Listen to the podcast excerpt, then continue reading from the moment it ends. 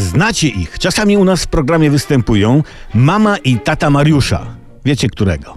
Dzisiaj jest niezwykła uroczystość. Mama i tata Mariusza, Krystyna i Tadeusz obchodzą 50. rocznicę ślubu. Są razem 50 lat. To, to słuchajcie, to tak jakby powiedzieć pół wieku. Rany.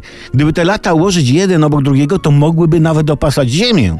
A gdyby je postawić jeden na drugim, to sięgnęłyby bardzo wysoko.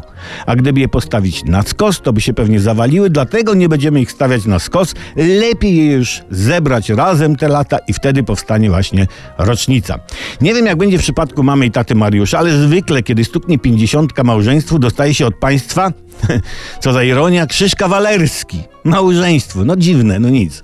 Patrząc na Mariusza, jego rodzicom należy się więcej odznaczeń.